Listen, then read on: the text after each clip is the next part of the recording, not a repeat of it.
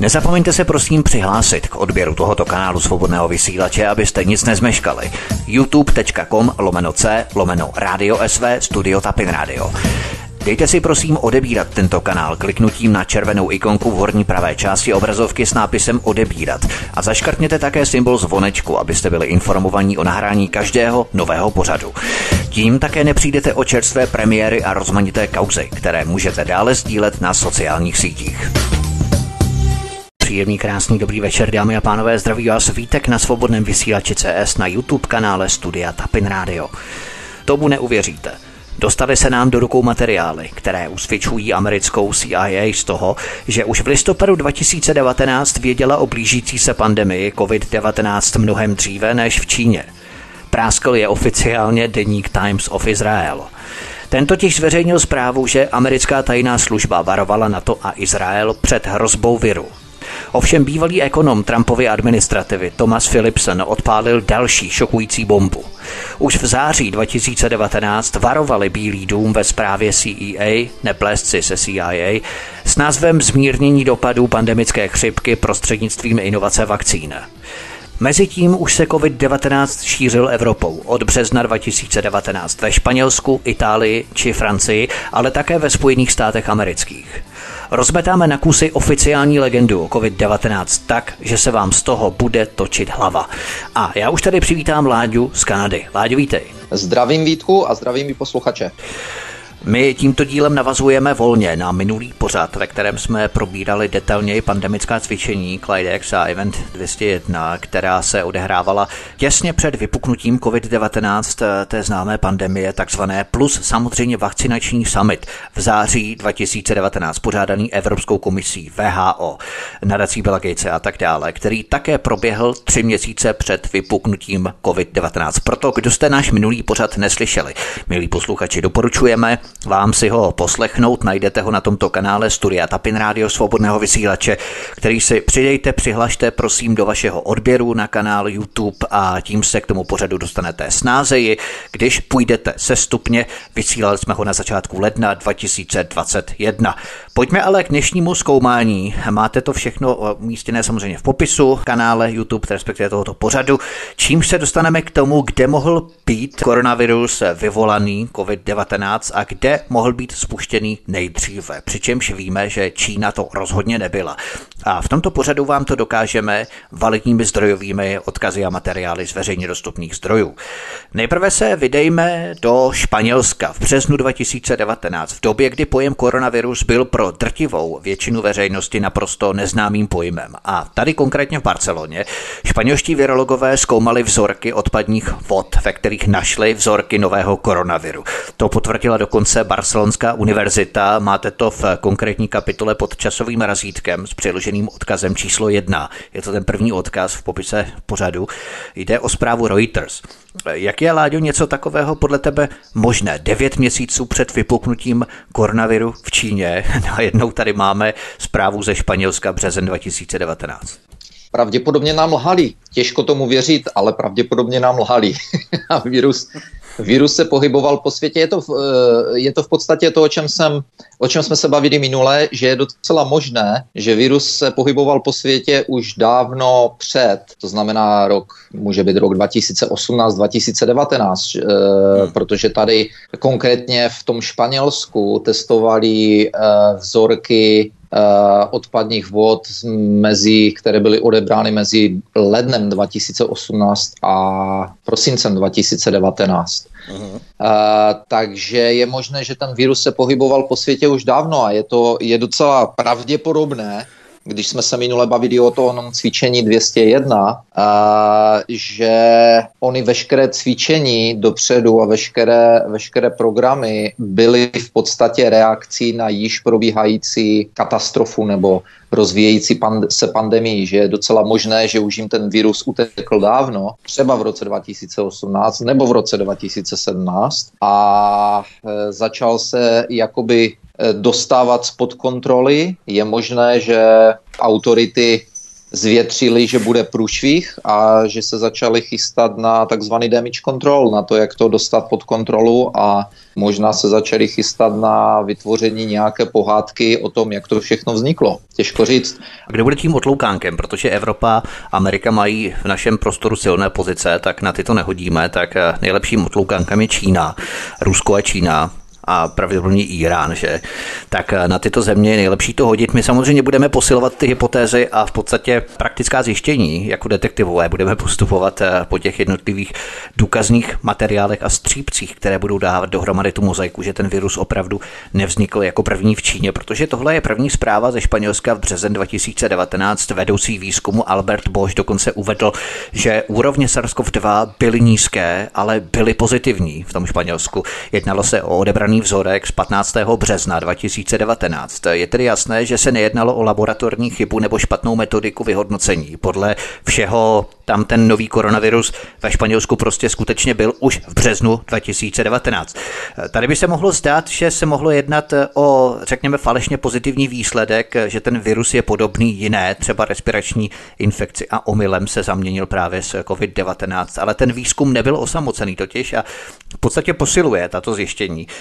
Národní onkologický ústav v italském Miláně uvedl, že nový typ koronaviru obíhal v Itálii už v září 2019. Ta zjištění italských vědců byla publikovaná vědeckým časopisem Tumory Journal a ty výzkumy ukázaly, že 11,6 z 959 zdravých dobrovolníků zařazených do screeningové studie na rakovinu plic v období od září 2019 do března 2020 vyvinulo protilátky proti koronaviru dlouho před únorem 2020 a další výzkum univerzity v Sieně ukázal totež, že lidé prostě se nakazili novým koronavirem už v září 2019. Myslíš, že je to další únik eh, informací, který proboblává na povrch a narušuje tu oficiální čínskou legendu? Máme tu březen 2019 Španělsko a o několik měsíců později září 2019 Itálie.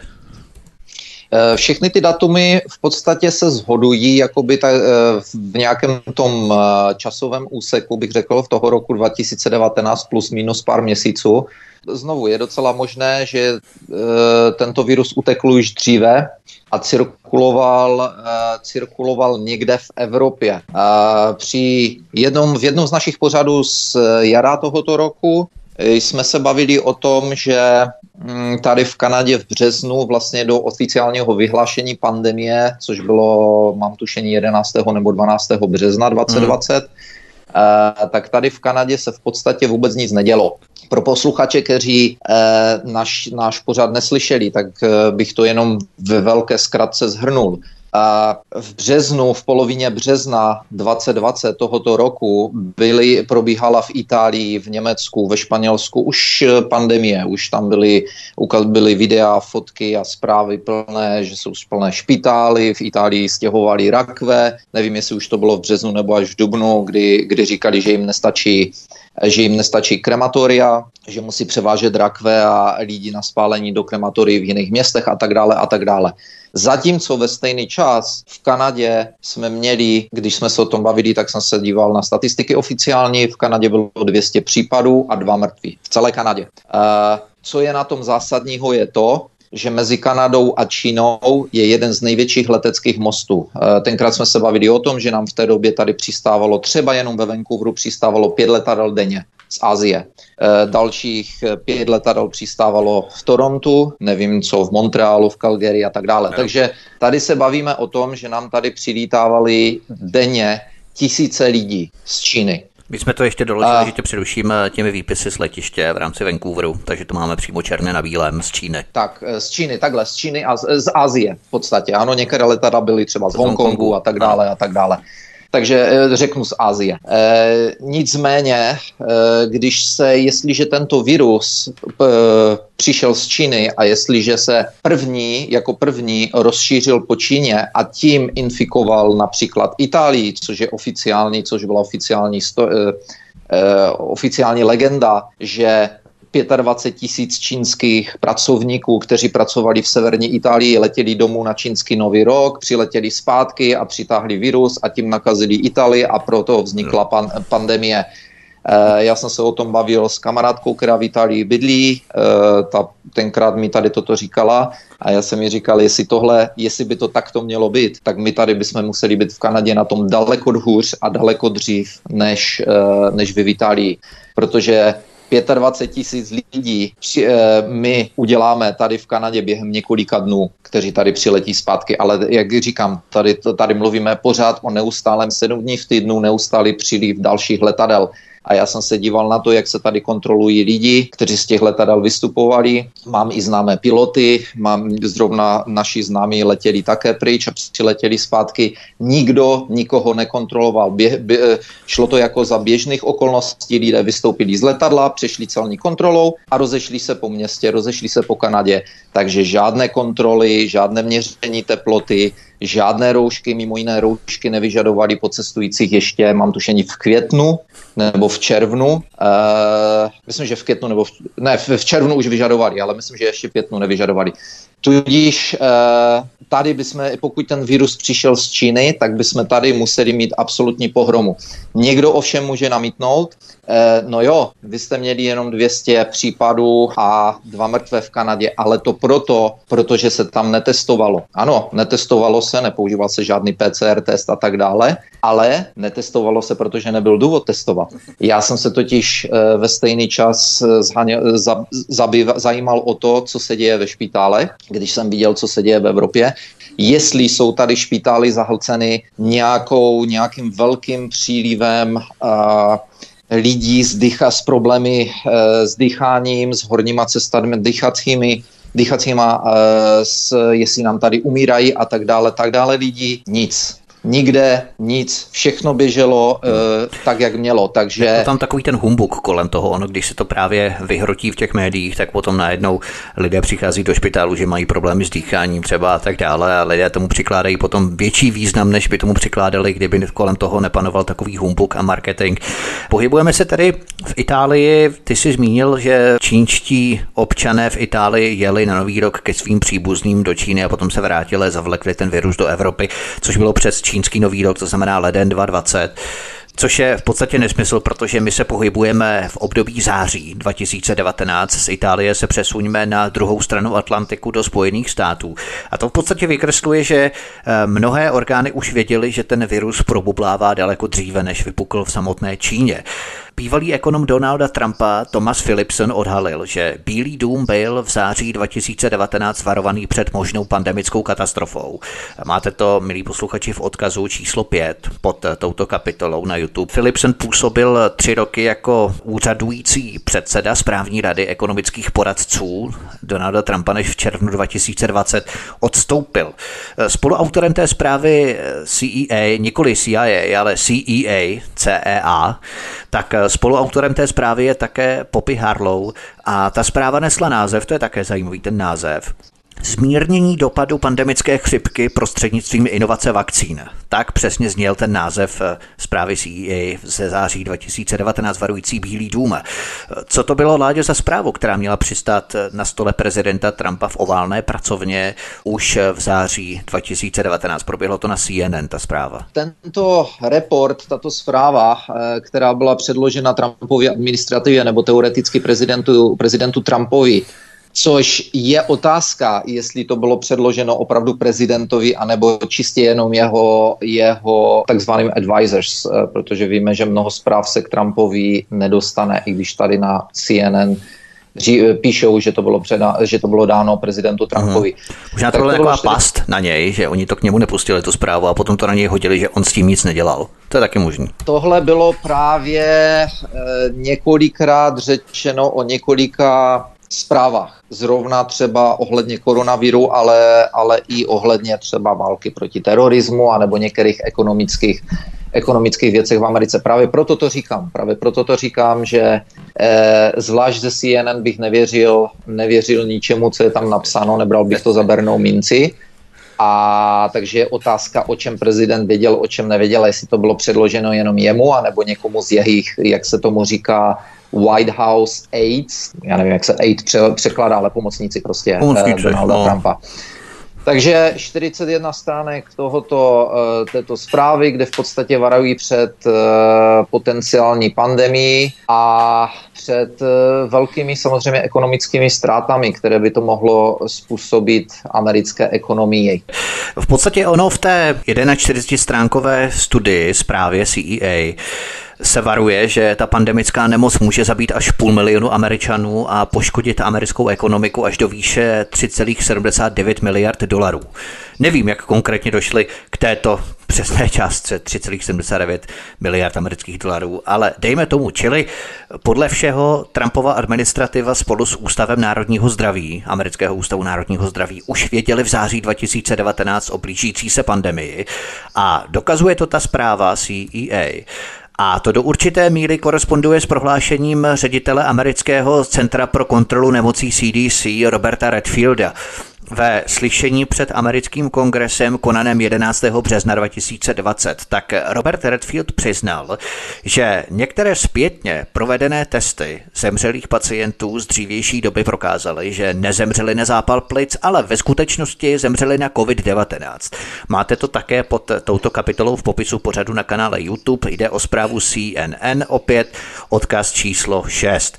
Tady figuroval kongresmen Harley Rouda, který pokládal Robertu Redfieldovi ty otázky řediteli CDC, o co tam vlastně šlo, protože on odkazoval až eh, na pacienty z října 2019, což se právě s tímto shoduje. Tady toto je trošku kontraverzní, protože já jsem z hodou okolností e, se na toto video z toho slyšení díval. Díval jsem se na to, protože se to tenkrát e, prezentovalo jako velká bomba takzvaná, jako průlom na alternativních médiích, kdy v podstatě se to prezentovalo, že tady je, tady je přímo důkazní materiál, uh, virus už byl venku dávno.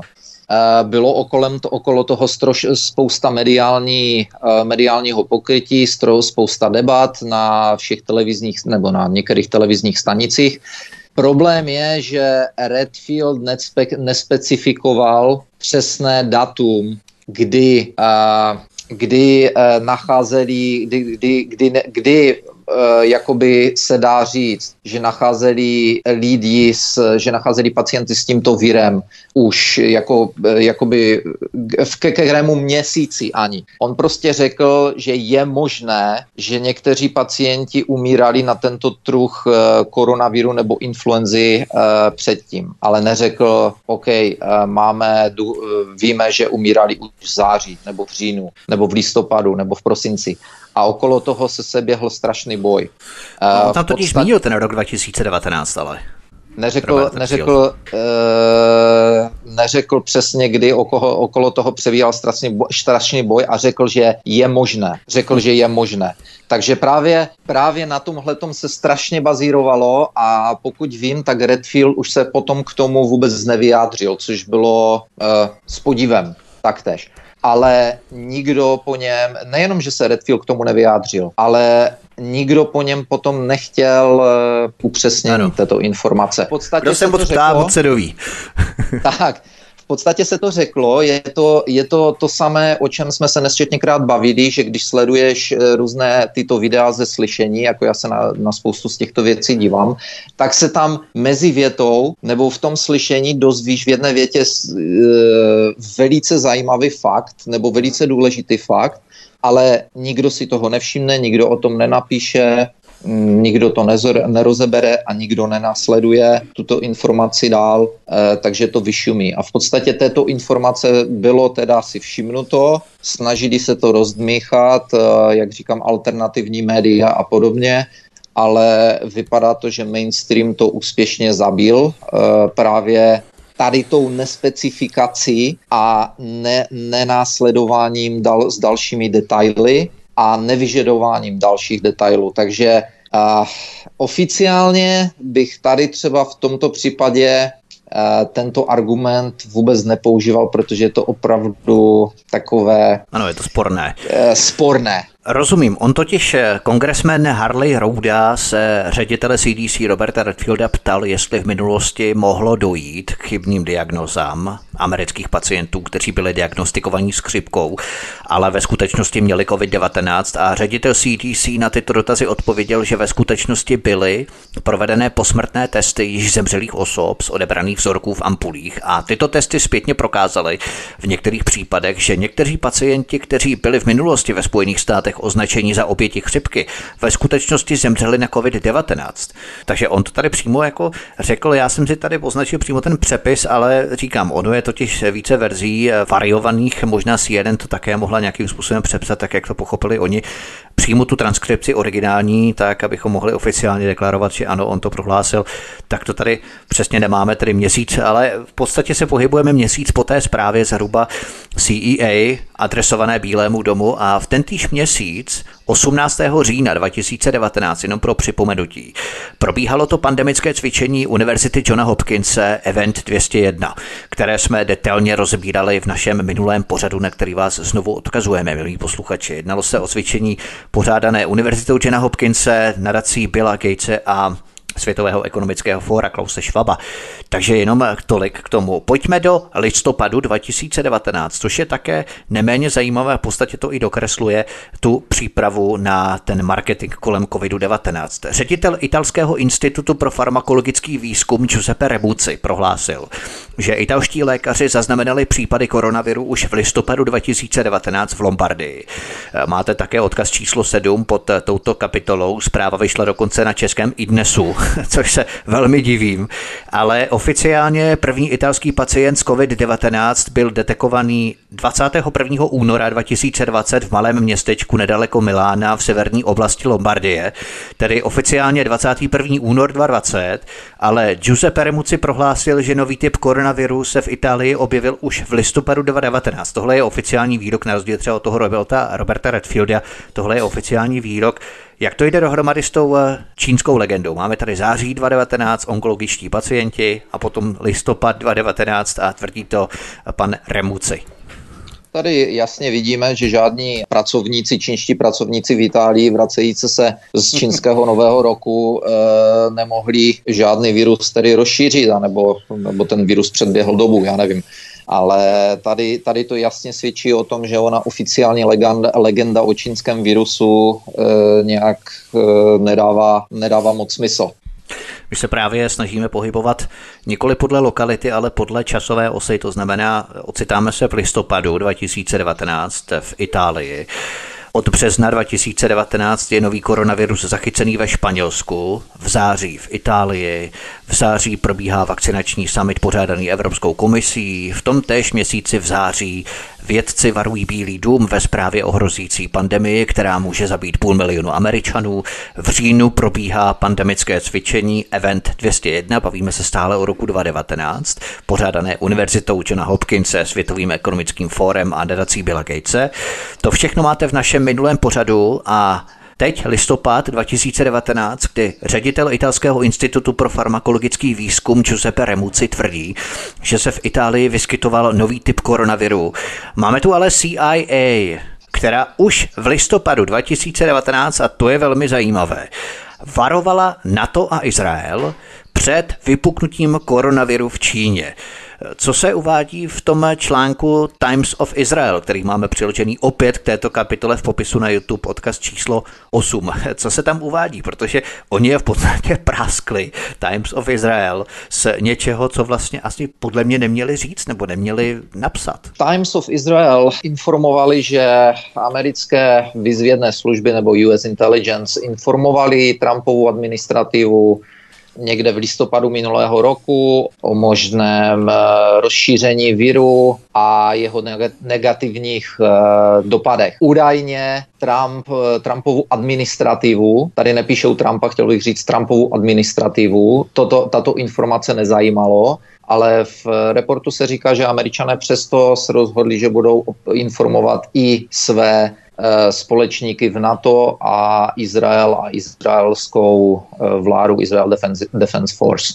A tudíž v, eh, podle Izrael, Times of Israel, americké, i americké vyzvědné služby věděli o tomto viru někde v druhém týdnu, nebo informovali o tomto viru v druhém týdnu listopadu 2019. Jak dlouho o tom věděli předtím, to je otázka, ale druhý týden nebo v listopad 2019 je, kdy tento, uh, tuto informaci přinesli americké administrativě a, a posléze Izraeli.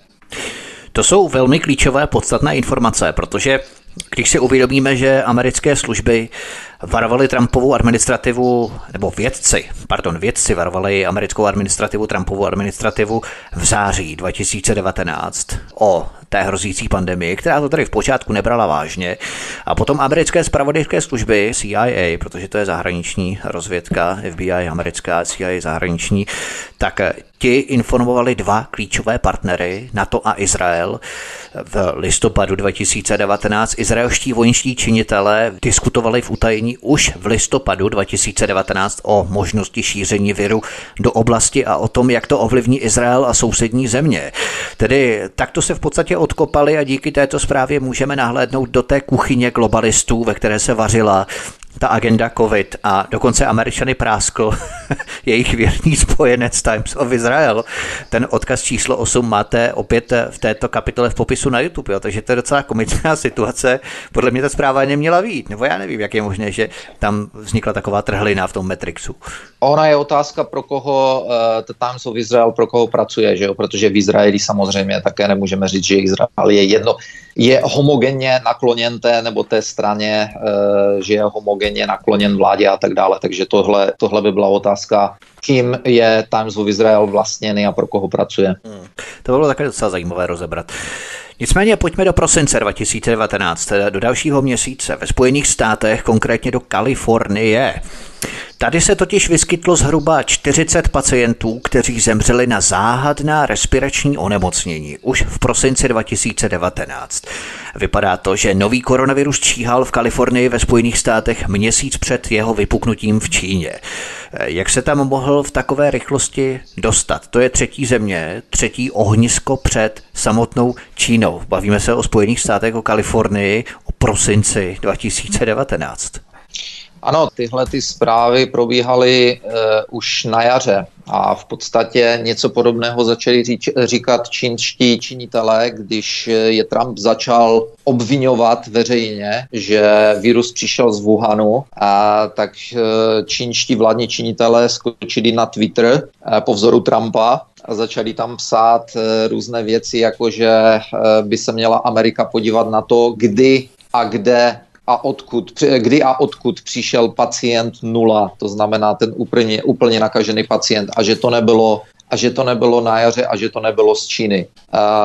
Na Češ e, při tiskových konferencích v Bílém domě, tak několik novinářů, co jsem si všiml, nevím, jestli to byli ze CNN nebo už si nepamatuju, ale snažili se na toto reagovat, snažili se Trumpa vyprovokovat, eh, aby, jako, aby na to reagoval a Trump prostě na to odpověděl jednoduše. Tady se ho proč to nazývá čínským virem, proč když to z Číny nepřišlo, když jsou tady zprávy, že nějaký pan ten a ten z Číny řekl tady toto a toto a Trump odpověděl jednoduše. Já mu říkám China virus, virus protože přišel z Číny, ještě to tam tak říkal říkám mu čínsky, protože přišel z Číny, pak ho tam začali uh, na, na, obvinovat z uh, rasismu a tak dále, že? Takže tyto zprávy už eh, probíhaly na jaře a bylo docela dost zpráv, kdy spoustu doktorů se ozývalo, ne v médiích, ale spíš tak na internetu, kdy spoustu doktorů začalo psát, že měli záhadné onemocnění nebo pacienty se záhadnými silnými onemocněními a už dávno předtím, před, eh, před březnem, před únorem březnem 2020. Uh, eh, osobně, když jsem mluvil s lidmi jak ze státu, tak tady z Kanady, tak uh, se poté začali ozývat i lidé, začali mluvit o tom, že měli záhadné takové, jakoby, jak se tomu říká, angíny, onemocnění, že zůstali doma dva, tři týdny, že byli úplně vyřízeni a tak dále a z horu okolností já musím říct, že to je i náš případ. Protože já jsem, já jsem byl, já jsem lehl v podstatě a teď si nepamatuju, kdy to bylo, jestli to byl listopad nebo prosinec minulý rok, tak jsem uh, ulehl s něčím, co jsem si myslel, že je angina, ale nemělo to aspekty anginy. Bylo to prostě totální vyčerpání jakoby organismu, bez bolení v krku a tak dále. A pak se to opakovalo v lednu, na konci ledna, kdy to postihlo vlastně oba dva nás s manželkou. A podobné... No vidíš, to je podob... následek toho vašeho leteckého mostu do Číny. A posléze vlastně, jak říkám, začaly se množit a množit e, zprávy lidí, kteří řekli úplně to samé. A to bylo, já si myslím, že to byla reakce tady na tyto zprávy, jakoby oficiálnější zprávy v Americe, kdy doktoři začali říkat, počkejte, počkejte, ale my jsme měli takovéto, takovéto případy už na konci minulého roku. Ta zpráva z Global Times uvádí příklad eh, Jeremy Delapa, který zemřel 7. ledna v Orange County. Jeho matka řekla, že si stěžoval, že měl problémy s dýcháním a zemřel ve své posteli několik hodin poté. Uvádí tam ještě několik dalších podobných případů. Možná je to právě to, o čem hovořil Robert Redfield z Centra pro kontrolu nemocí CDC, že případy nového typu koronaviru se objevily ve Spojených státech dlouho před jeho vypuknutím v Číně, protože Los Angeles County, Orange County a Kern County. Všechny tyto okresy měly celkem 40 takových úmrtí už v prosinci 2019 podle toho článku Global Times, což do jisté míry koresponduje se studií publikované v časopise Journal of the American Medical Association, která zjistila, že většina z prvních případů nového koronaviru v Los Angeles v Kalifornii byla podobná izolovanému genomu viru z Evropy, nikoli z Číny. Je to odkaz číslo 10 mimochodem v tom popisu pořadu. A pokud to byly ty případy z prosince a ledna 2019 ještě před vypuknutím koronaviru v Číně, tak to dává docela i logiku. Já bych se ještě chtěl na uh, sekundu vrátit k onomu Redfieldovi. E, zapomněl jsem na jednu věc. Oni totiž, když probíhaly e, ty zuřivé debaty nebo ten zuřivý boj o tom, co řekl a co neřekl, tak vycházelo na veřejnost spoustu takzvaných expertů a vědců v televizi, teda na, veřej, na v mainstreamových médiích, které, kteří říkali, že třeba Redfield nebo tito lékaři, kteří mluví o, o možnosti koronaviru e, objevivšího se už v listopadu, kteří říkali, že e, no samozřejmě to mohl být koronavirus, ale ne, ne COVID-19 a začali vysvětlovat, že prostě máme v sobě spousty koronavirů, které neustále mutují a mutují.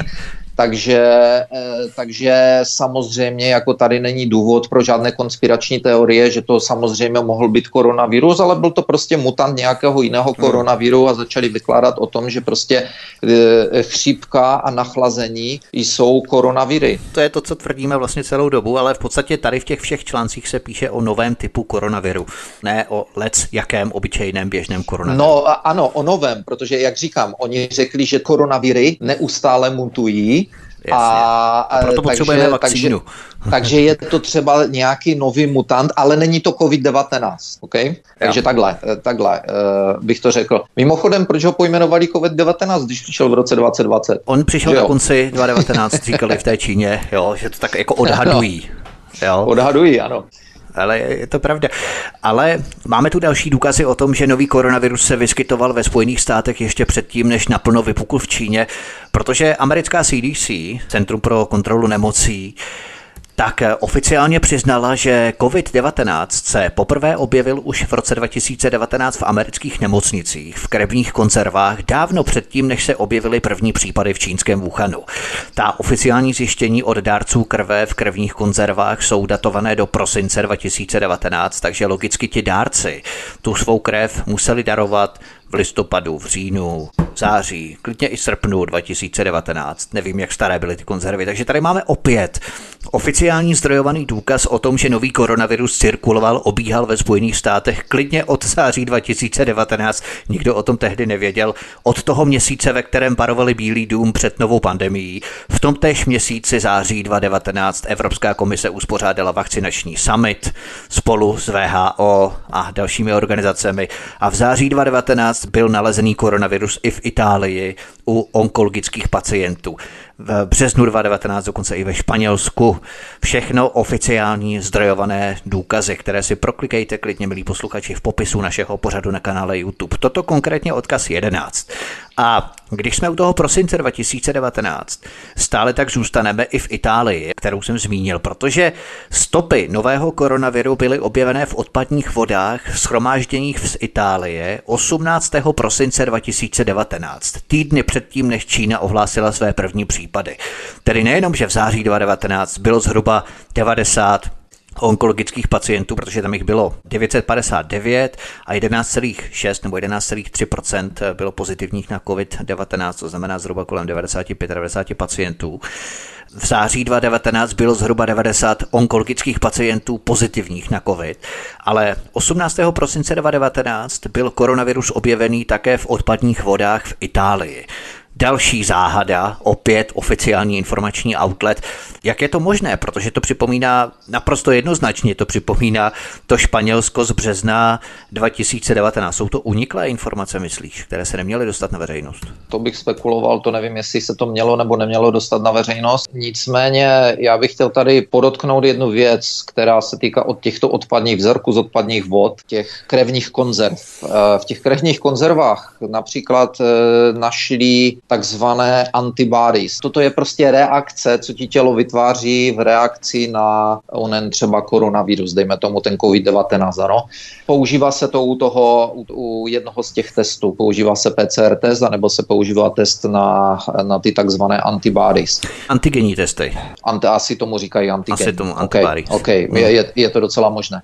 To znamená, že eh, když našli v krvi těchto lidí tady tyto antibodies nebo antigeny, to znamená, že tito lidé měli někdy předtím, dejme tomu onen koronavirus, pokud se dají tyto antigeny vysledovat, že byly opravdu antigeny vůči COVID-19.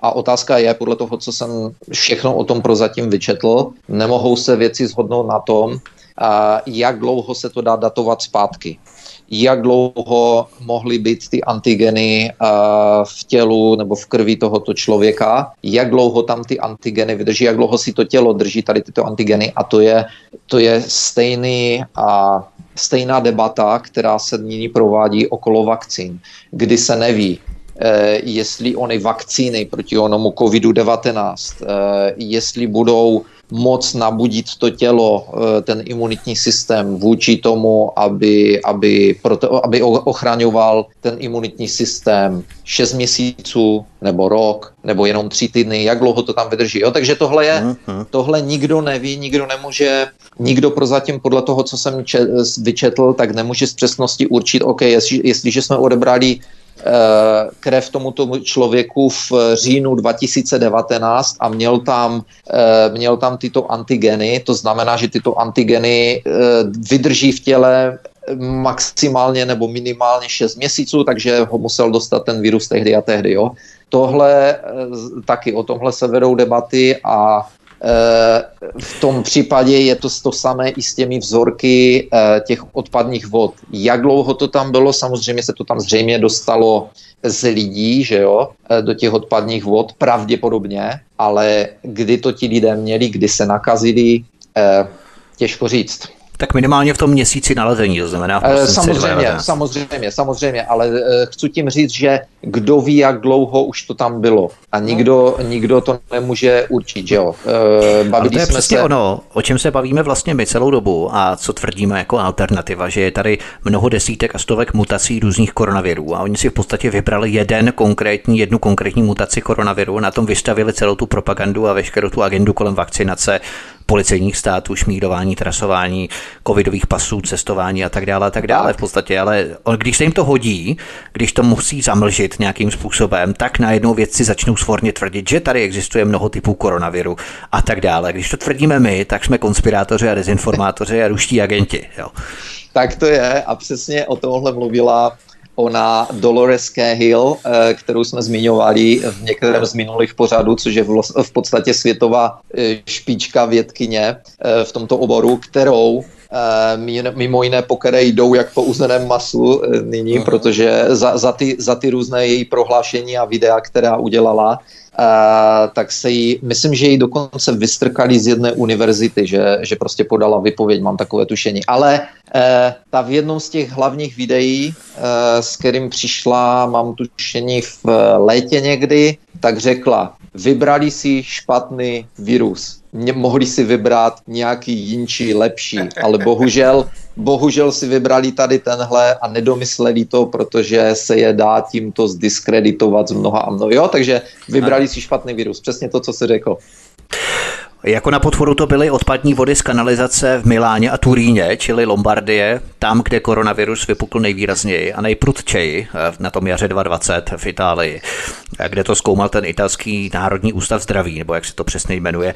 Potvrzuje to Noel McCarthy, odborník na populační důkazy a technologie na britské Warwick Medical School a tak dále. Ale zase máme tady ředitele Italského institutu pro farmakologický výzkum Giuseppe Remuciho, kterého jsme zmínili. Ten prohlásil, že italští lékaři zaznamenali případy koronaviru už v listopadu 2019 pořád stále oficiální informace. Teď se pohybujeme v prosinci 2019, odpadní vody, italský národní ústav zdraví zjišťuje nový koronavirus v kanálech a stokách Milána a Turína v prosinci 2019 v Itálii, mnohem dříve než v Číně. To už jsou sakra náhody, nad kterými bychom se měli zamyslet, podobně jako nad těmi pandemickými cvičeními Clydex a Event 201, které jsme probírali v minulém pořadu. Bavíme se tu tedy přesně o vzorcích v italském Miláně a Turíně z 18. prosince 2019. Pojďme do Francie, a konkrétně do 27. prosince 2019. Jsou to odkazy číslo 14 a 15. Deník Le Parisien. Profesor Ives Cohen oznámil na francouzském televizním kanále BFM, že byly provedené testy u pacientů s pneumonií a byl u nich detekovaný pozitivní nález COVID-19, tedy v tomtéž měsíci o necelých 10 dní později než v Itálii se COVID vyskytoval také ve Francii. Přitom byl už dávno ve Španělsku, samozřejmě to jsme všechno zmiňovali. Itálie a Spojené státy, tři vlastně nejpostiženější země, jak je možné, že COVID cirkuloval v tu dobu vedle Spojených států, Španělska a Itálie také ve Francii? Jak bychom si to mohli logicky vysvětlit, pokud proto nějaké vysvětlení vůbec je? Protože to je řada ohnisek v tom též vlastně paralelním období, protože to je přesně to, když se vyskytne nějaké ohnisko viru, tak ten virus se, jako když hodíme kámen do vody, postupně se rozšířuje na další oblasti, ale tak to vlastně vznikl souběžně, paralelně v mnoha oblastech ve stejném časovém vzorci, ve stejném časovém období, což je velmi podezřelé. Tady už bychom museli zacházet pravděpodobně do konspiračních teorií. Jediné vysvětlení pro, nebo moje vysvětlení pro tyto věci je, že mohl tento virus tedy začít buď ve Spojených státech nebo v Evropě a díky provozu mezi Spojenými státy a Evropou se mohl uh, tady rozšiřovat. Tady máme opět další takový uh, pattern toho, že uh, pravděpodobně z Číny tento virus nepřišel, že začal že se nám začal vyskytovat nejdříve buď ve Spojených státech nebo v Evropě a rozšířil se buď jednoho, z jednoho na druhý nebo z druhého na první kontinent. A další teorie je, které se, které se v podstatě objevovaly už eh, na jaře, že tento virus unikl z některé z biologických laboratoří uh, amerických, uh, amerických výzkumných laboratoří, kdy uh, jsme se bavili o tom, že Eh, třeba, ale bavili jsme se o tom, že je okolo 22 tisíc amerických vědců eh, na různých základnách a v různých laboratořích okolo světa, eh, kteří pracují na různých zajímavých vírech a mohlo to uniknout z některé z těchto laboratoří. A pokud je tato laboratoř na vojenské základně, tak se to mohlo začít šířit prostřednictvím vojáků, že jo, nakazí se jeden voják, uh, letí na jinou základnu a nakazí se další. Nakonec toto je další věc, kterou uh, v podstatě čínská vláda um, zdůraz, ne zdůrazňovala, ale kterou čínská vláda jakoby dala do éteru že oni ho v podstatě obvinovali vojáky a vojenské základny, americké vojáky a vojenské základny, že se to začalo šířit přes ně. E, mimochodem, e, když se bavíme o těchto výzkumných laboratořích eh, amerických po světě, tak eh, jsem viděl dokument o Ukrajině, eh, kde na Ukrajině mají také američani otevřeli, vybudovali nějaké výzkumné laboratoře pro biologické pravděpodobně biologické zbraně a měli tam nějaký problém s úniky a bylo to docela nedávno. Eh, bylo to, bylo to jakoby snažilo se to smést ze stolu ukrajinskou vládou, ale nějací lidé tam prostě protestovali, dávali to do médií a tak dále, takže říkali, že prostě z Ukrajiny, že vypadá, že z Ukrajinců dělají eh, pokusné, pokusné králíky a mluvili tam, mluvili tam i o tom, že e, vlastně americká vláda se snažila a dostat geny lidí, kteří byli narozeni v Rusku. A mám takové tušení, že to normálně otevřeně otevřeně inzerovali, že potřebují, eh, myslím, že to bylo v Americe, ale tady, tady, jak říkám, vařím z vody, tady si nepamatuju přesně, ale myslím, že to bylo v Americe, kdy inzerovali, dávali do inzerátu, že hledají lidé, lidi, kteří byli na, Rusy, kteří byli narozeni v Rusku, protože potřebují nějaký výzkum genu, jako přímo Rusu a vím, že ruská vláda proti tomu protestovala, že chtěli vysvětlení okamžitě a že to vysvětlení bylo takové, takové žádné vysvětlení. A ruská vláda byla tím velice znepokojená. No a samozřejmě to dalo vodu na mlyn různým konspiračním teoriím a tak dále a tak dále, že prostě se chystají ve východní Evropě a na Ukrajině, že se chystají bakteriologické nebo, výro, nebo e, biologické zbraně proti Rusům a proti východoevropanům a tak dále. To mě přesně napadlo, když si to zmiňoval. Přesně, jo, že potřebovali ten gen v podstatě vyšlechtit na tu eh, genetickou úroveň přesně šité na míru v rámci té genealogie právě na Rusy a na východoevropany a tak dále. Tak to je velmi zajímavé. Nicméně abychom nestráceli niť, pojďme ještě zpět do té Francie, do 27. prosince 2019, to je velmi zajímavé totiž, protože v tomto případě se jednalo o týmy profesora Kohena, vedoucího jednotky intenzivní péče v nemocnici v Avicennu, nemocnice Saint-Denis a Jean Verdier, renovované špičky a kapacity v lékařství a oni v podstatě prováděli ty testy na základě lékařské praxe stejné jako třeba u antidopingových testů sportovců, různých atletů a zimní olympijské hry, letní olympijské hry a tak dále. A to ze zmrazených vzorků. Ono u těch dopingových testů nemusí být v dané době známé ještě všechny, řekněme, chemické různé složky, sloučeniny pro detekci nějakého nového dopingu, tak se ty vzorky zmrazují aby byly k dispozici za rok, dva, tři a testuje se třeba v několik měsíců nebo rok poté. A takové vzorky jsou v nemocnicích udržované při minus 80 stupních po dobu 4 let. To přesně píšou v tom článku Le Parisien. Myslíš, že s tímto systém nepočítal, nebo si globalisté mysleli, že ty informace budou na okraji zájmu veřejnosti, že se prostě dupe na plyn, tak, aby se lidé nestihli zastavit a zamyslet se vlastně nad takovými informacemi z toho začátku, protože teď se do lidí cpe vakcína, kampaně, marketing kolem vakcinace, očkování a tak dále. Pořád se jak se dupe na plyn plyn stále rychleji a rychleji, silněji a někdo vlastně nemá zájem se tak nějak ohlížet na začátky toho viru, tak jak to děláme třeba my teď.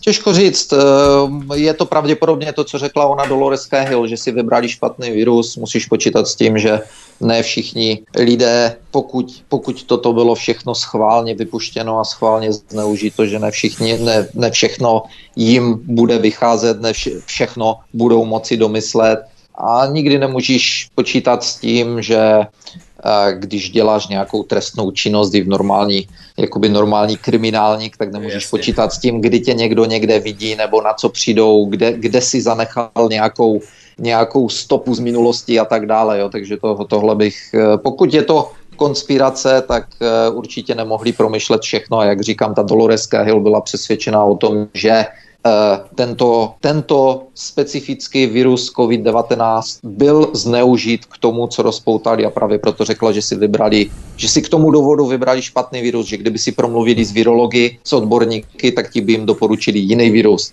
který, který by se nedal tak lehce zdiskreditovat. My tu hovoříme o Dolores Káhilové, ona v podstatě byla eurokomisařkou, jen abychom uvedli posluchači do obrazu, ona byla eurokomisařkou, ale v podstatě špičková vědkyně a znala všechny ty zákoutí farmalobby a big pharma korporací. Nebo jaké vlastně renomé ona má? Ona je, eh, její vzdělání podle toho, co jsem četl, a to jsem slyšel od vědců ze Spojených států, kteří řekli, že v podstatě ona je jedním, jednou z nejpovolanějších osob eh, dělat jakékoliv komentáře a závěry eh, na tento, na tento virus nebo vůči virologiím, Ona je, myslím, odbornice na virologii, imunologii a veškeré tyto vědy. Takže e, právě proto jsem se na ní podíval, protože jsem to slyšel od o něch amerických vědců, kteří řekli, že toto je jedna z nejpovolanějších osob na světě a že jestli chce někdo e, zatočit takzvaně s koronavirem, tak by měli e, se řídit tím, co řeknou tito lidé. Tak právě proto jsem se na ní zaměřil a ona, ne, ona nebyla eurokomisařkou, ona byla, myslím, že jsme to řekli, že byla v Evropské komisi, ale ona pracovala pro nějakou evropskou uh, o komisi instituci, co měla něco společného se zdravím evropským. Takže Ona je, ona je politička jinak také mimo jiné, je z Irska, takže je členkou nějaké té irské politické strany a vím, že teď se v posledních měsících se silně angažuje Eh, že tam něco řeší, eh, že tam dělají nějaké demonstrace a tak dále v Jirsku, tak se silně angažuje tady v tomto, po té, co odešla eh, co odešla z oné, myslím, že z nějaké té univerzity, nebo co jí bylo řečeno, že má odejít. Takže v podstatě ona je jedním z největších jakoby světových odborníků na tuto problematiku. To jsou přesně ti lidé, které bychom měli sledovat, kteří nejsou koupení, protože to poznáme právě tím, jakým způsobem oni argumentují a jakým vznášejí ty argumenty proti té oficiální propagandě. Nicméně ohledně té Francii, to je velmi zajímavé, protože další článek pochází ze serveru MSM, a pojednává o tom, že COVID-19 ve Francii nebyl importovaný z Číny, ale pochází, a teď pozor, pochází z lokálně cirkulujícího kmene neznámého původu. Vědci pod vedením doktorky Sylvie Vanderlové vyskoumali, že ten virus tiše cirkuloval ve Francii už dávno v únoru 2020 a dominantní typy tohoto koronaviru nepocházely ani z Číny, ani z Itálie, ale šlo o místní kmen přímo z Francie. Tak to do té situace vnáší ještě další docela zajímavé prvky po tom, o čem se bavíme. Já bych chtěl k tomu ještě dodat jednu věc. A poslouchal jsem eh, odborníka takzvaného amerického, experta na MSNBC, eh, který pronesl, že eh, tento virus velice rychle mutuje a vytváří se, nyní vidíme, že se vytvářejí takzvané domácí mutace. To znamená, mutace v místě, ne, nevím, jestli mluvil asi o Spojených státech, ano, takže eh, v podstatě se vytvářejí mutace v každé oblasti jiné a na to řekl, že je třeba, že je třeba tedy k tomu přizpůsobit vakcíny. Eh, mluvil o tom v souvislosti s tím, že tak to možná pročítali ty geny těch Rusů, jo, aby mohli přizpůsobit ty vakcíny. Ale oni tam mají Sputnik V, takže to je v pohodě. Tohle mě nenapadlo. Eh, takže eh, on v podstatě mluvil o tom, že jestli si lidi myslí, že si vemou vakcínu a tím to všechno skončí, vrátíme se zpátky do normálu a svět bude jako byl v roce 2019. Takže se mýlíme, protože dnes vidíme tady tyto mutace, dnes vidíme, že jsou tyto takzvané lokální nebo domácí mutace. A bude třeba neustále měnit a měnit onu vakcínu, což samozřejmě na to nemusí být člověk vědec, protože po dekády se snaží ty samé farmaceutické firmy, které, nebo, nebo podobné farmaceutické firmy, které se snaží vyvinout vakcínu na COVID-19, tak se snaží po, dega, do, po dekády vyvinout vakcínu, neúspěšně vyvinout vakcínu proti chřipce, protože chřipka samozřejmě to už asi dneska všichni ví, chřipkový virus neustále mutuje. E, takže oni tyto vakcíny vyvíjejí na základě matematických modelů, kdy předpokládají, se snaží předpokla- před, e, předpovědět, jakou asi mutaci ten virus bude mít na jaře dalšího roku nebo na podzim nebo podobně. E, tudíž tento doktor řekl, že, že toto není problém, který se bude dát zažehnat během, eh, během příštího roku. Řekl, tohle je problém, který budeme řešit po dekády, to přímo řekl. To je přesně, co nám nabízí se... elita, co nám nabízí systém, že tě předušují do budoucnosti. Jakou perspektivu, optimistickou, pozitivní perspektivu, tak nám nabízejí buď roušky do konce života, anebo jehlu.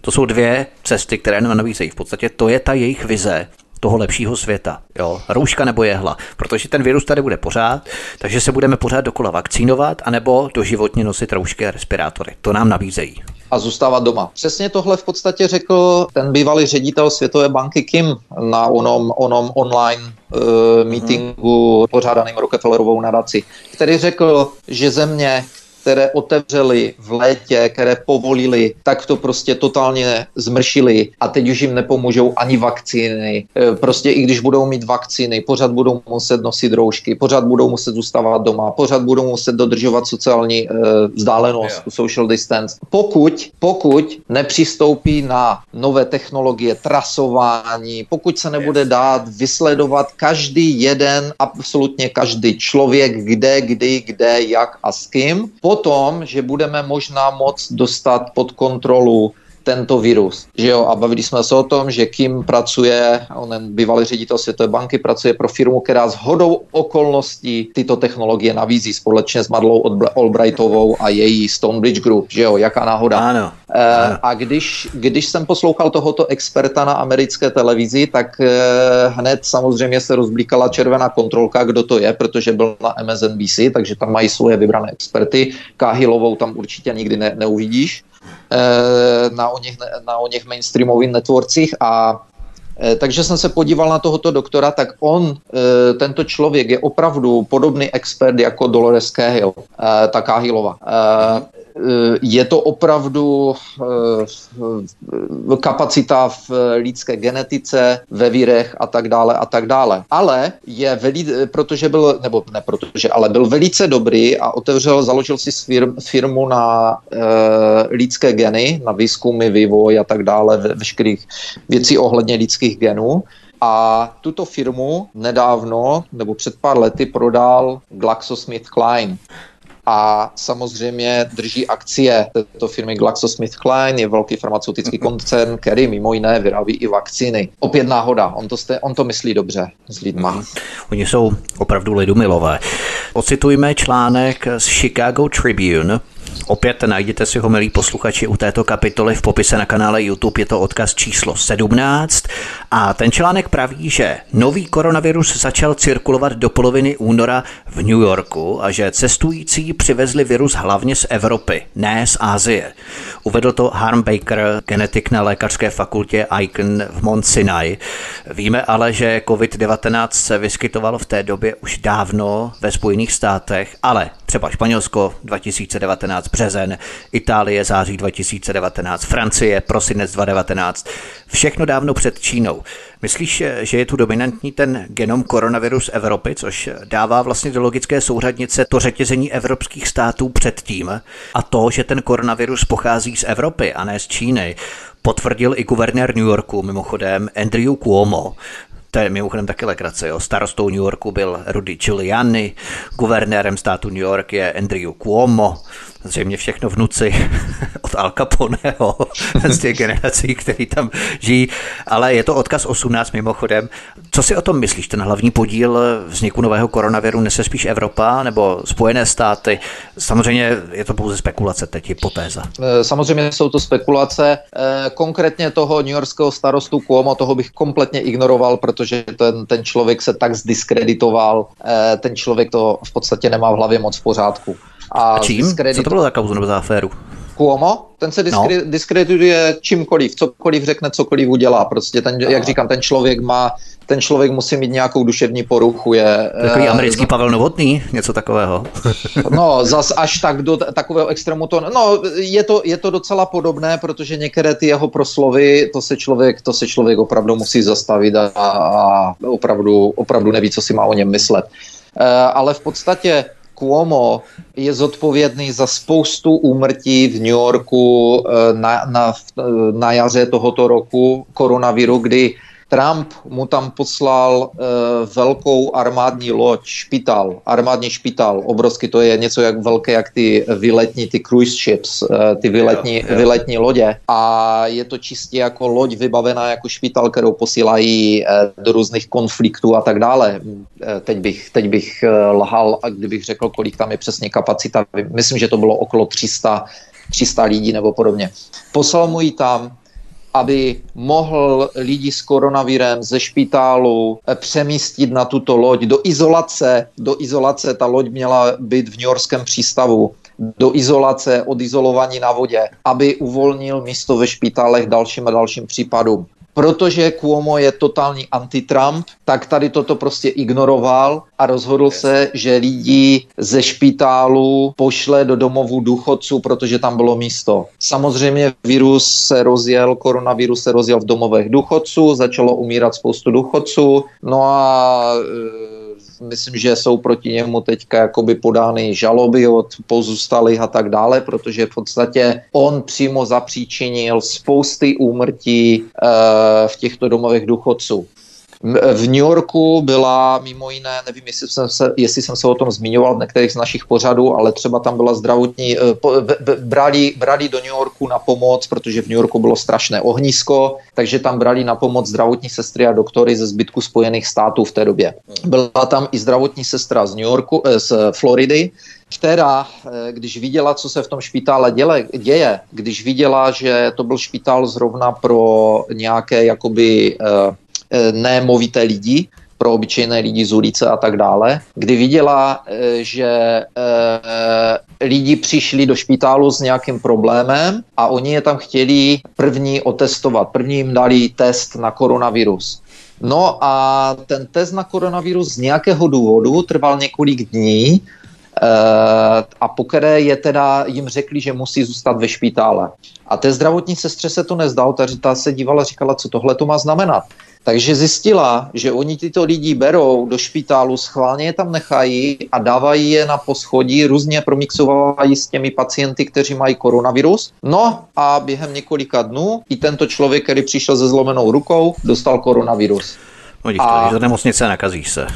Přesně to se dělo, přesně to ta zdravotní sestra, takže ta zdravotní sestra si pořídila skrytou kameru a začala chodit po špitále, začala mluvit se zdravotními sestrami, začala přímo s tou kamerou přišla k počítači, otevřela si uh, ty files těch pacientů, ty složky těch pacientů a natáčela všechno na kameru. Poté skontaktovala novináře a začali to dávat všechno uh, prostě a dobře novináři pak řekli, já nevím, jestli skontaktovala policajta nějakého první nebo novináře nebo detek, už se nepamatuju, ale vím, že ji přesvědčili, že musí s tím mít ven. Takže to vylezlo jakoby na veřejnost to video, eh, samozřejmě se na ní sesypali fact checkers a tak dále a hmm. pak to zmizelo. Pak to prostě zmizelo, utichlo to, už jsem neslyšel ani o ní, už jsem neslyšel ani o videu, ani čem, o ničem jiném, ale slyšel jsem o tom, že, eh, že eh, opět, že proti onomu Cuomo je spoustu spoustu podaných trestných oznámení a že prostě po něm jdou. No, takže Cuomo se kompletně zdiskreditoval, eh, co se týká organizace a pomoci eh, zvládnutí krize koronaviru v New Yorku. Eh, většinou už teď se říká, že tady toto roz, rozdmíchání té strašné krize v New Yorku, těch úmrtí a zahlcení nemocnic je přímo jeho chyba, že to přímo způsobil on. A co udělal Cuomo před pár týdny? Vydal knihu o tom, jak, vydali o něm knihu, jak úplně perfektně zvládnul uh, krizi, strašnou krizi v New Yorku. Tohle to nevymyslíš. Takže Cuomo je teďka vlastně hrdina. Člověk, který je absolutně neschopný, který díky svému politickému fanatismu odmítl přesunovat eh, nakažené pacienty na, na loď, kterou měl k dispozici od americké vlády. A radši, radši je promíchal s, s důchodci v domovech důchodců a tímto způsobil spoustě z nich smrt, tak tento, tento člověk je, se teďka bude málem vydávat za svatého tak samo jak Anthony, Fau, Anthony Fauci, ještě taková odbočka, uh, uh. starosta Washingtonu, Anthony Fauci se myslím narodil 24. prosince, takže to měl narozeniny, starosta Washingtonu, Washingtonu DC, eh, čili města Washingtonu, prohlásil 24. Eh, prosince za den Fauciho protože Fauci je už teďka jakoby svatý. Já si myslím, že mu za chvíli postaví sochu, jako jo. Uh, Možná ta Rada pro inkluzivní kapitalismus, že mu třeba udělí nějaký metál, nebo uh, svatořečího potom po jeho úmrtí. Je to docela možné. ale dokonce i Japonský národní institut infekčních onemocnění potvrzuje také Evropu a Spojené státy, nikoli Čínu. Jo? Máte to v tom dalším článku odkaz 19 číslo pod touto kapitolou a víme, jaký vztah mají Japonci k Číňanům. Že jo? A kdyby to jenom trochu šlo, určitě by to Japonci moc rádi hodili na tu Čínu. Jo? Ale i samotní Japonci potvrzují původ koronaviru v Evropě a Spojených státech, nikoli v Číně. No, těch důkazů se vynořuje stále více a více. To, že Japonsko prohlásilo, že vírus pochází buď z Evropy nebo z USA, bylo přesně, přesně jak si řekl, byla zásadní informace, protože Japonsko a Čína se eh, opravdu nemusí. Japonsko je pod velkým vlivem uh, Spojených států a toto bylo dost šokující. Japonsko je totiž, pokud co vím, tak je docela, jak bych to řekl, společnost nebo, nebo vláda japonská se jen tak nepostaví a proti oficiálnímu narrativu nebo jejich oficiálnímu směru. Takže bylo docela zaražející, že toto s takovouto verbou, že toto prohlásili. Mimochodem, eh, aby toho nebylo málo, my jsme se bavili o New Yorku, my jsme se bavili o Kalifornii ve Spojených státech, o těch ohniscích koronaviru. Ale totiž máme tady další článek z Denver Post. Je to odkaz 20 pod touto kapitolou na kanále YouTube, který uvádí, že tři z Islandianů, kteří se vrátili na Island v březnu 2020, byli nakaženi v Denveru v Kolorádu. Je to i v Iceland Monitoru, odkaz 21, ale je to i v Denver Postu, čili obě strany to vzájemně svorně potvrzují, ale daleko zajímavější je odkaz číslo 22 ze serveru US News, ve kterém genetik Peter Forster z Cambridgeské univerzity uvádí, že COVID-19 není z Číny. Z čeho tým Petra Forstera vychází? Tady k onomu Petrovu Forsterovi z Cambridgeské univerzity, tak bych přidal ještě zprávu z Kanady, aby jsme doplnili veškeré, veškeré tyto data. Poněvadž i v Kanadě, konkrétně v Ontáriu, bylo zjištěno, že lidé, kteří, kteří byli nakaženi, eh, zjišťovali to myslím, že na jaře, eh, že lidé, kteří byli nakaženi, tak přišli koronavirem COVID-19 tak je takzvaně vytrasovali ne do Číny, ale do Spojených států a hlavně do Evropy. Takže eh, to samé, to samé byl eh, Quebec, kde třeba měli, eh, tady píšou 373 případů, kteří přišli ze Spojených států a nula případů z Číny. Ani, jeden, ani jednoho neměli z Číny. Znovu bavili jsme se o tom, že letadla přistávají z Číny, přistávají na několika hlavních letištích. Přistávají ve Vancouveru, v Torontu a v Montrealu, což je provincie Quebec. Takže Quebec, takže takže tady mluvíme o Quebecu. 151 případů v onom Quebecu přijelo z Francie, 121 případů přijelo z Portorika, což patří pod Spojené státy. Ale se o březnu, jo? Nebo o jaké měsíci? Tady není napsáno, že by, eh, že by zjistili tyto případy eh, dříve než na jaře, než v březnu, ano. Takže tady, bylo, tady je konkrétně napsáno as of April 17, to znamená 17. dubna ale pak tady píšou, pak tady píšou ještě o březnu a e, píšou tady, že také v březnu naše hlavní doktorka kanadská Teresa Tém, i ona řekla, že tento virus nepřišel z Číny. A na to si pamatuju, protože e, byla okamžitě obvinována, že je komunistka, protože ona je číňanka. E, takže, že je komunistka, že je zaměstnankyně čínské komunistické strany, že pracuje pro Číňany a že infiltrovaná kanadskou vládu a že je apologistka, to znamená, já nevím, jak se to řekne, apologist, eh, že je omlo, že omlouvá, že omlouvá Číňany. Takže dokonce samotná naše doktorka, která teď zrovna v tomto, v tomto momentě, v těchto měsících jede hlavní narrativ, ne, ne s tím, že by obvinovala Čínu, ale prostě roušky, vakcíny a nic jiného vám nepomůže, vitamíny, e, minerály a zdravé život. Ne, ne, ne, to neexistuje, na to nejsou žádné studie. Jo? A na to takže, nejsou žádné peníze hlavně. Tak, takže i ona tvrdila, že tento virus z Číny nepřišel, takže tady máme, tady máme jasně, v Kanadě bylo jasně vysledováno, on ta, e, odkud, odkud které případy přišly. E, takže tady bych to připojil, tohle bych připojil k onomu Japonsku a tohle bych připojil i k oné Cambridgeské univerzitě, kterou si zjistil. To je pravda, přesně tak, protože ten Peter Forster, mimochodem, abychom si ho vysvětlili, To není žádný třetí řadý nějaký lékař, nějaké lokální nemocnici, ale Peter Forster je spoluautorem filogenetických algoritmů, které se od 90. let minulého 20. století staly standardní součástí softwaru pro těžbu genetických dat. Tento software v podstatě rekonstruuje lidské evoluční stromy nebo evoluční sítě. Jeho tým použil software na 44 vzorků genomů koronaviru schromážděných od prvních oficiálně hlášených případů v Číně mezi 24. prosincem 2019 a 17. lednem 2020. Ty typy viru rozdělil na typ A, což je ten původní nezmutovaný virus z netopíra, ten originál. Typ B, což je smutovaný virus, a typ C, což je takzvaný evropský virus, evropská větev toho genomu koronaviru, ale také Jižní Korea, Singapur, Hongkong a Tchajvan. A oni přišli na to, že základní varianta toho viru typu A, ten původní nezmutovaný virus z netopíra, ten první, úplně ten první počátek, nepochází z Číny, ale převážně od pacientů ze Spojených států a Austrálie. Takže tady máme další důkaz, který totálně staví celé ty báchorky a žvásty o koronaviru z Číny naprosto na hlavu, protože i špičkový německý virolog, mimochodem další, Alexander Kekule, uvedl, že COVID-19 nepochází z Wuhanu, ale ze severní Itálie. Jde o odkaz 23 v tom eh, odkazovém aparátu na kanále YouTube v popisu pořadu. Podívejte se na to, milí posluchači. Tak to jim do té čínské legendy nehází vidle, ale přímo traverzu.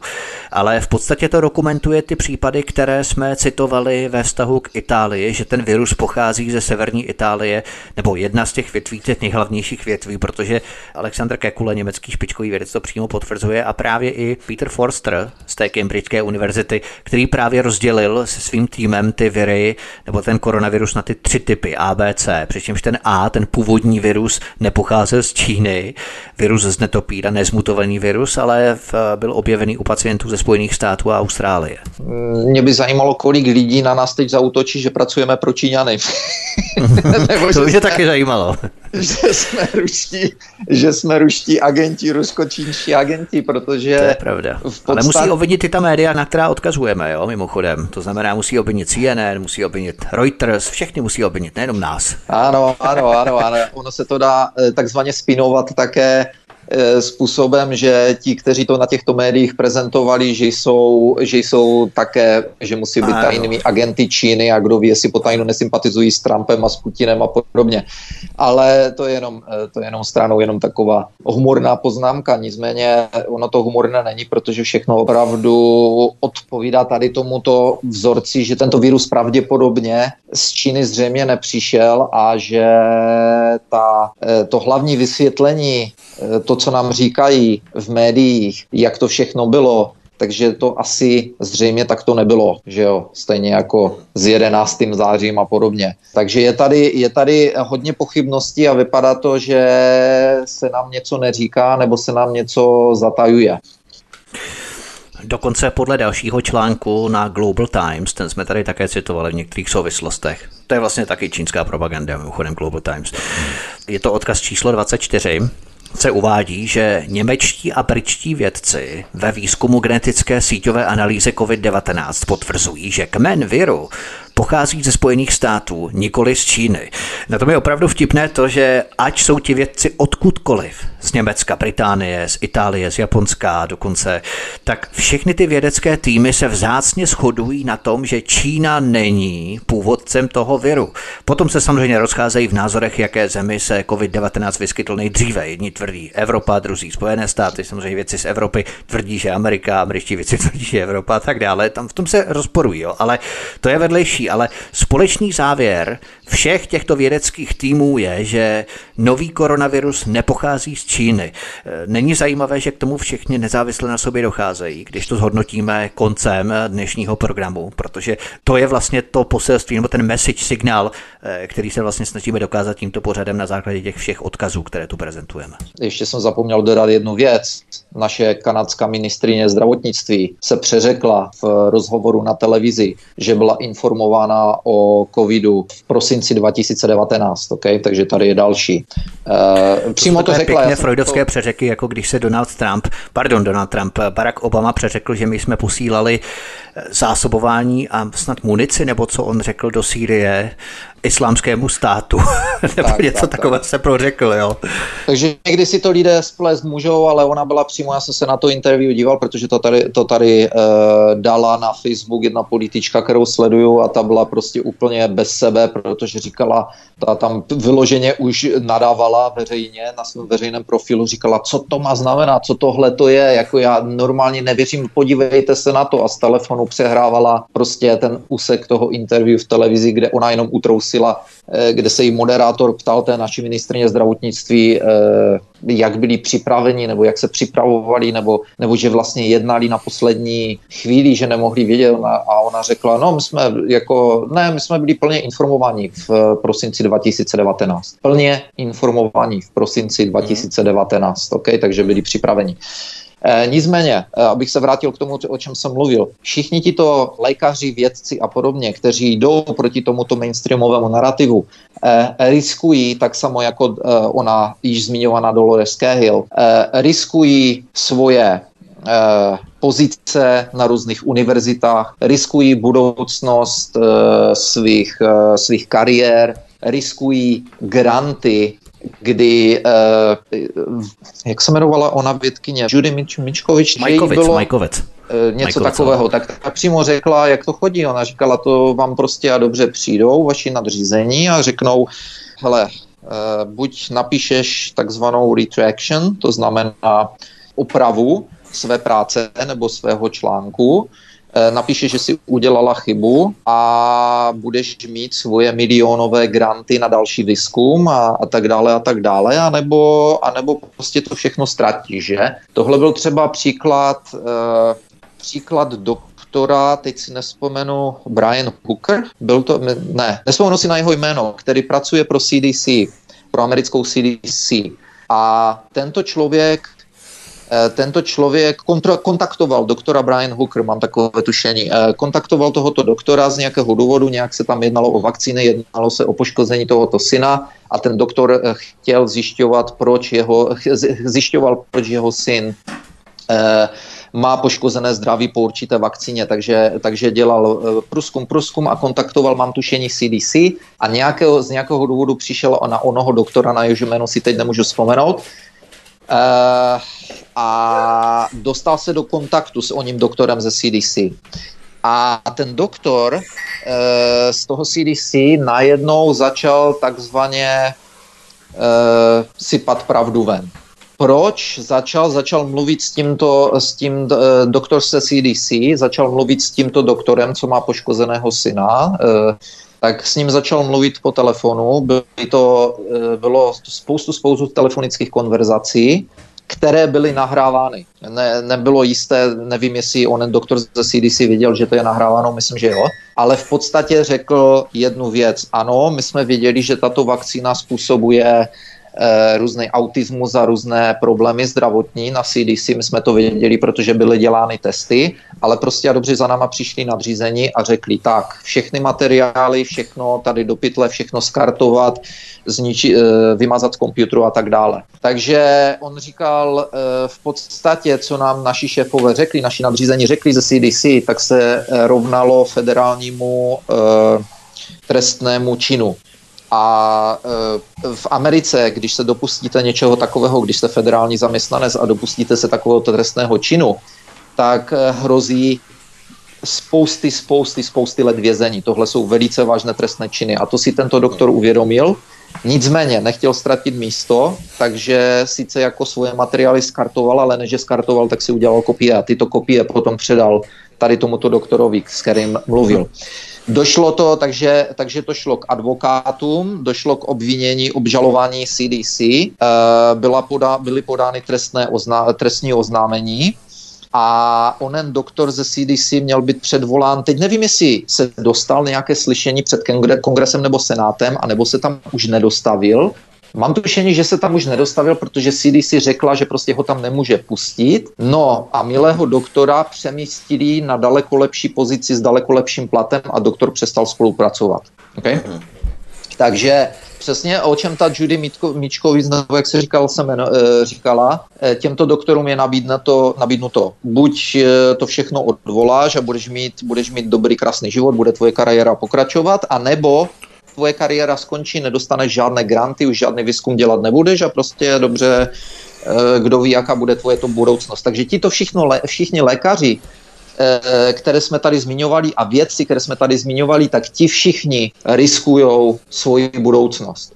Proč by to dělali? dělali by, dělají to proto, protože jsou fanatičtí eh, věřící zastánci v Čínu a v Rusko a, a totálně proti Američanům. Proč by to dělali? Proč by dělali takovéto konspirační teorie jenom tak, proč si je vylhávali, jestliže, eh, jo, eh, jestliže ano. někdo chce říct tady tihle, jo, to jsou konspirační teoretici, to jsou ti Eh, to jsou ti, ti úchylové, kteří sedí doma a nemají co dělat, tak píšou zprávy. Ne, tohle to jsou, tohle to jsou, spoustu z nich jsou světové věci. Proč by si ničili do budoucna kariéru? Z jakého důvodu? Proč by lhali?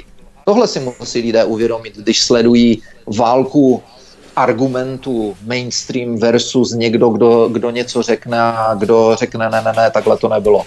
Takže tohle si musí lidé uvědomit. Přesně tak, protože těch vědců je pořád víc a víc. Tady to jsou němečtí a britští vědci dohromady, tým německých a britských vědců. A tito odborníci analyzovali 160 virových genomů, které byly extrahované z lidských pacientů po celém světě a našli mutovaný koronavirus na tři odlišné kmeny a oni zjistili, že většina těch případů viru typu A, což je právě, jak jsme zmiňovali, ten původní nezmutovaný typ virus netopíra, s 96% sekvenční podobností s lidským virem byla z velké části pozorována u pacientů ze Spojených států a Austrálie, nikoli z Číny. V Číně se vyskytuje až převážně již zmutovaný typ viru B. A typ C, jak jsme řekli, se vyskytuje v Evropě, ale také v Jižní Koreji, Singapuru, Hongkongu a na ostrově Tchajvan. O tom jsme si už povídali. Takže tady jednoznačně docházíme k tomu a už pomalu zavíráme dnešní pořad, že ten původní nezmutovaný virus z netopíra, virus typu A, pochází ze Spojených států a Austrálie, nikoli z té Číny. To potvrzuje také hlavní epidemiolog v Čínském centru pro kontrolu a prevenci nemocí Zheng Guang. A já ho ocituju, protože to je nesmírně geniální výrok, kterým bychom to mohli tak trochu zakončit. Jen proto, že Čína to objevila a nahlásila světu jako první, ještě neznamená, že země je původcem viru. Konec citace. To je odkaz číslo 26 mimochodem. Je to skvělý výrok, který jenom podtrhuje to, o čem se tu celou dobu bavíme v podstatě. A já bych chtěl ještě dodat eh, k tomu, co jsem teď řekl před chvílí. Je to takový, na závěr je to taková optimistická zpráva. Také, co jsem slyšel od vědců eh, ze Spojených států, kteří řekli, nikdy v historii lékařství a medicíny vědecké se nestalo to, že by se tolik vědců, tolik lékařů postavilo proti nějakému oficiálnímu narrativu, který je teďka koronavirus 19. Říkal, říkal nikdy, nikdy se to nestalo. Vždycky, vždycky to bylo tak, že nějací takzvaní alternativní lékaři, eh, novináři a tak dále eh, se postavili proti oficiálnímu narrativu, zatímco všichni mainstreamoví lékaři drželi pusu. Eh, on, on řekl, k dnešnímu dní, říkal, mluvil o tom teďka minulý týden, ten jeden říkal k dnešnímu dní nějakých 45 nebo 50 tisíc doktorů a vědců, věhlasných, spoustu z nich z těch nejlepších univerzit, spoustu z nich těch nejlepších odborníků, Eh, podepsalo velkou, jak se to řekne, velkou Barringtonovu deklaraci, Great Barrington Declaration, tak nějak to bylo. Uh-huh. Uh, takže to byly jenom, uh, říkal, že mezi nimi jsou prostě kapacity, absolutní světové kapacity. A tady, uh, tady se vracíme opět k tomu, proč by to dělali, proč by podepisovali takovýto pamflet, který může zlikvidovat v podstatě jejich kariéry, jejich celoživotní práce a tak dále a tak dále. Takže tento tento vědec z Ameriky řekl, že jsme svědky něčeho, co se děje poprvé vůbec v historii lékařství a v historii medicíny a, vě, a, a vědy, že tohle, tohle to nám v podstatě dává uh, po, po, dává pozitivní, pozitivum do budoucnosti, protože tito lidé v souvislo, ve spolupráci s advokáty, jako je Rainer Flumiš, on je německo-americký advokát a další a další advokáti, eh, doufáme, že se něco pozitivního stane. Mimo, mimo jiné dneska ráno jsem se dozvěděl, že v naší kanadské provincii v Ontáriu nějaký konstituční advokát eh, podal žalobu Ústavní proti, advokát ústavní, ústavní advokát, pardon, vytvářím nové slova. Eh, takže, eh, takže eh, onen ústavní advokát podal trestní oznámení nebo podal, podal žalobu proti vládě stá, provincie Ontario za neústavní jednání, to znamená nošení roušek, vydávání pokut a různé zavírání restaurací a tak dále, poněvadž je to proti ústavě. Mimo jiné, na Slovensku, nepamatuju si jméno toho poslance, on je takový holohlavý, vystříhaný neustále, jako spo, má takové docela dobré proslovy, tak ten se pustil nedávno v listopadu, nebo kdy to bylo, jsem viděl video do slovenské vlády, že chtěli uzákonit to, co vlastně dělali, prováděli celé léto, tak si to chtěli najednou dát do, do zákona a jo, on, on tam... Jo, jo. Jo, takže on v podstatě řekl... To je klasika, vy... protože říkáme, provizorní řešení se potom eh, ukotví v tak, podstatě napevno, natrvalo tak, do legislativy. Tak, tak. Takže, takže v onom Ontáriu vlastně tento advokát podal trestní oznámení, takže doufejme, je to, je to uh, docela pozitivní zpráva pro budoucnost. Já každému říkám, když máte oficiální, oficiální zprávy, oficiální výzkum, jako nedávno byla Eh, nedávno byla zpráva 22, eh, dopis, otevřený dopis 22 nějakých předních vědců, eh, myslím, že většina z nich je Evropy, kterou poslali nějaké Evropské komisi pro zdraví, kde požadují okamžité prověření onoho dopisu toho německého, německého doktora Drozdena, Christian Drozden z Univerzity Charité v Berlíně, na jehož, na jehož práci se vlastně na jehož papíru, takzvanému white papers, je založené celé testování PCR a vlastně celá pandemie, tak tito vědci se podívali na, tu, na tuto práci a řekli, že to je absolutní odpad a že toto používání PCR testu je chybné, že se nemůže takzvaně cyklovat, myslím, že jsme se o tom bavili minule, že se nemůže takto cyklovat, že potom vznikají spoustu falešných pozitiv a tak dále a tak dále a tak dále, takže jim napsali otevřený, otevřený dopis. Takže všichni tito věci a advokáti dohromady doufejme, že konečně zlomí tady té hydře vás a že se, doz, že se dozvíme nebo že se, že, že se dočkáme nějakých eh, rozumných řešení. Je pravda, že v Praze proběhl soud, Pražský městský soud, bohužel si nevybavíme jméno toho soudce, protože to tady nemám před očima. 21. listopad 2020, to si pamatuju, ale zcela přesně to datum, bohužel na jméno, mám paměť spíš na čísla. A tam právě ten Pražský městský soud také smetl ze stolu eh, vládní nařízení ohledně nošení roušek, že to v podstatě nemá žádné důvodní opodstatnění. Já nevím, jestli si zaznamenal tu ne, aféru, ne. Ten, ten verdikt. Tak to je další věc, o které se příliš nemluví. Ale v rámci těch vědeckých obcí tady se jedná o něco jako chartu a antichartu. Samozřejmě se k tomu přidají potom angažovaní a zaplacení lékaři, vědci, politici, média a umělci hlavně. To je přesně ono, že tady probíhá něco jako charta a anticharta kterou podepisují vědci, kteří jdou, jsou angažovaní, jsou nějakým způsobem zaháčkovaní s tím systémem a vědci, kteří riskují právě svou profesní kariéru a dráhu, aby se stali nějakými podřadnými vesnickými felčary, kterým pacienti budou platit husami a vajíčky, které budou nosit jo, a vlastně budou vyobcováni z té správné pro korona hysterizované obce vědecké sféry. O tom se přesně bavíme, nicméně já to zakončím trošku tak nějak humorně. Četl jsem nedávno nějaký postup, manuál nějaké neziskovky, teď si nevybavím také jméno té neziskovky a oni tam v podstatě, jak to tak neziskovky dělají, tak vydali samozřejmě určitě nějaký grant a dotaci, manuál o tom, jak máme hovořit o koronaviru. A jedním z těch bodů bylo, že nesmíme ten virus nazývat čínským jo, že se nejedná o čínský virus, tak možná to jsou taky agenti Číny.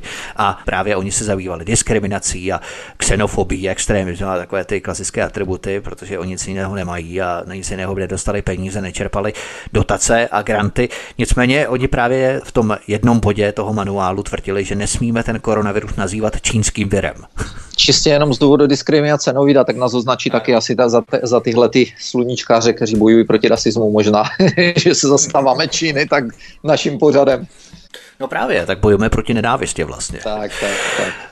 Eh, vlády samozřejmě nafukují a zesilují dopady koronaviru tak, aby mohly znásilňovat ústavy, vytvářet policejní státy, zavádět šmírovací metody trasování, mapovat pohyb eh, každého jednoho z nás, totální kontrolu obyvatel. Tomu se budeme věnovat třeba příště, jen jako ochutnávku ocituji italského poslance Vittorio Sgardiho, který odpálil informace na základě statistik Italského institutu národního zdraví. Je to odkaz číslo 25 v rámci toho našeho aparátu odkazového zdrojového covidového. Koncem dubna se v Itálii uvádělo číslo 25 tisíc mrtvých na COVID-19, ale byl to hoax a dezinformace italské vlády, protože ve skutečnosti na koronavirus tehdy zemřelo v tu dobu 925 lidí. A ten poslanec Vittorio Sgarbi dále odhalil, že italské nemocnice zely prázdnotou a lidé umírali na úplně jiné nemoci a nemocnice je schválně a úmyslně deklarovali jako oběti COVID-19 kvůli čerpání peněz z krizového fondu. A jsme u toho. To odhalil oficiálně italský poslanec, prosím pěkně, to netvrdíme my. Odkaz číslo 25. A o tom to celé je. Na další kriminální zápletky kolem COVID-19 se podíváme příště, protože státy a vlády chtějí všechno možné, ale na ochraně zdraví a lidského života ve srovnání s válkami, ve kterých umíralo nedávno miliony lidí, Irák, Afghánistán, Libie, Sýrie a tak dál, nahrnou nás klidně, postaví nás klidně proti Rusku, jsou schopni rozpoutat jadernou válku, tak určitě na ochraně lidského života a zdraví na to vládám opravdu, ale opravdu záleží ze všeho nejméně. Přineseme důkazy a další analýzy v příštích pořadech, včetně důkazních odkazových materiálů pod jednotlivými kapitolami, stejně jako dnes. Láďo, já ti moc děkuji za dnešní pořád, bylo to velmi zajímavé. My jsme se vydali po stopách vzniku koronaviru a příště se budeme vydávat třeba PCR testům. Dobře, Vítku, já se tedy s tebou loučím a loučím se s posluchači a přeji nám všem hodně štěstí v novém roce 2021. Tento i ostatní pořady si, milí posluchači, stáhněte buď na našem eh, mateřském webu svobodného vysílače, anebo raději zavítejte na kanál YouTube, kde prosím klikněte na tlačítko odebírat nebo přihlásit se k odběru tohoto kanálu, abyste nezmeškali další pořady, které budeme vysílat nejenom o koronaviru, COVID-19, ale i dalšími zajímavými hosty na rozličná rozmanitá témata u nás. To by bylo všechno. Zdraví vás Láďa z Kanady společně se mnou. Já jsem Vítek, přejeme vám krásný večer. Prosíme, sdílejte tento pořad jakkoliv můžete, budeme rádi rádi, když eh, nás budete sdílet na sociálních sítích anebo prostřednictvím zasílaných e-mailů touto formou, prostě jakkoliv, aby se tyto informace dostaly k co nejvíce lidem. My vám za to moc děkujeme, přejeme krásný zbytek večera, příště se s vámi opět těšíme na slyšenou. Prosíme, pomožte nám s propagací kanálu Studia Tapin Radio Svobodného vysílače CS. Pokud se vám tento nebo jiné pořady na tomto kanále líbí, klikněte na vaší obrazovce na tlačítko s nápisem Sdílet a vyberte sociální síť, na kterou pořád sdílíte. Jde o pouhých pár desítek sekund vašeho času. Děkujeme.